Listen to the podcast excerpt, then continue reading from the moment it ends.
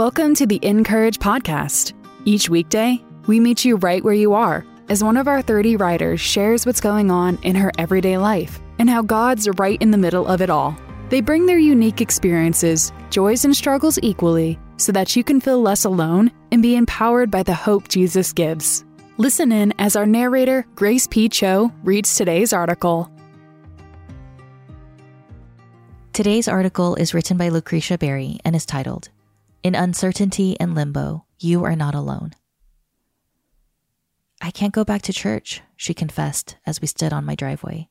She had just dropped off her daughter for a sleepover. Before heading back to her car, we paused for an impromptu check in. I could tell she was wrestling with something. She was in a different place. In fact, since COVID 19 had broken our rhythms and disrupted our normal comings and goings, we all were in a different place. During the time we weren't gathering each Sunday morning to worship collectively, we didn't see, hear, and touch each other on a regular basis. With the absence of our weekly ritual, we were distant and disoriented in all kinds of ways. While we were away from each other, we missed the progression of each other's lives. Children kept growing, life seasons changed, people died, dreams were born, but we missed it. As we began to slowly reappear in each other's lives, the growth, changes, and shifts that occurred were undeniable. However, we weren't quite sure how to talk about it. It reminds me of when grandparents don't see their grandchildren for a long time.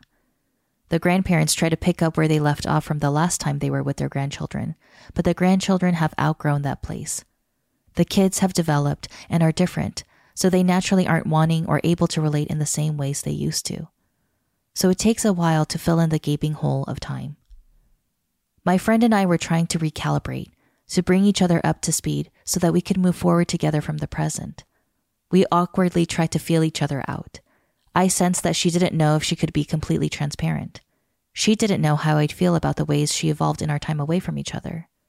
She thought that I would judge her for choosing not to go back to church. As I listened to her nervously explain, anticipating a negative reaction from me, I could tell that she felt alone in her experience. She shared why she couldn't go back to normal, to the way things were with church. But she also felt insecure about having such a strong conviction without possessing a clear vision for a new way forward. I asked her if she felt in limbo, in between places.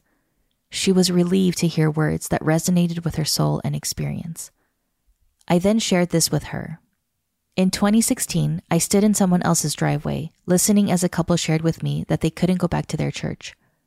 As they professed their convictions, I grieved their experience. Spirit whispered to me that more people will be stirred to move on from their local churches. As I gasped in horror, Spirit encouraged me to not be afraid and assured me that though this felt painful, goodness would prevail. I certainly didn't and still don't understand, but I chose to trust Spirit more than I trust my feelings. When my friend awkwardly poured out her convictions and anxiety onto my driveway, I wasn't shocked. This kind of impromptu confession had become a familiar experience.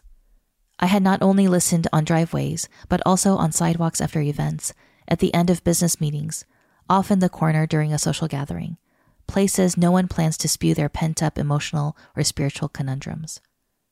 Each time, I listened intensely, and when they paused, signaling me to evaluate their dilemma about church or a lack thereof.